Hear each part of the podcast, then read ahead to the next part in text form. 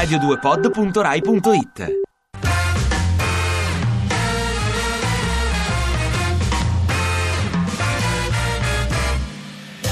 E oggi il premier Matteo Renzi è in visita in Iraq. Qualcuno deve avergli detto che anche lì ci sono dei boy scout. Eh, non si spiega altrimenti. Renzi va sempre dove stanno i boy scout. No, no, la verità è che Matteo Renzi va in Iraq per incontri diplomatici con il presidente e il premier iracheno. Ma non è come sembra. Tutti dicono infatti che Renzi va lì ad assicurare l'aiuto italiano all'Iraq. Ma vista la situazione dei nostri con- conti pubblici, secondo me è Renzi che va a chiedere aiuto agli iracheni.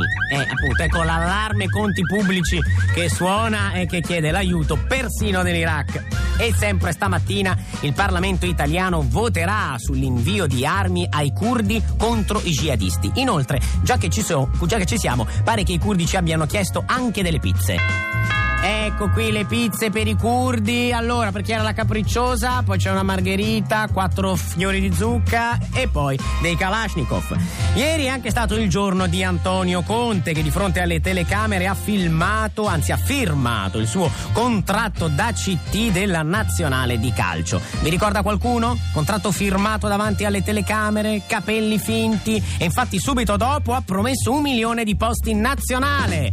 Tutti convocati con la maglia azzurra e in occasione della conferenza stampa per la presentazione di Conte come nuovo CT della nazionale, Carlo Tavecchio, il nuovo presidente della FIGC, è tornato sulla gaffa razzista che lo ha reso celebre dicendo che da allora riceve un sacco di lettere di solidarietà dall'Africa. No, Tavecchio, non hai capito, i francobolli sulla busta li hanno fatti leccare da uno con l'Ebola.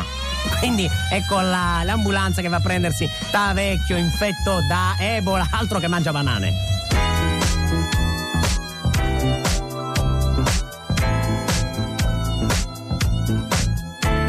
Ti piace Radio 2? Seguici su Twitter e Facebook.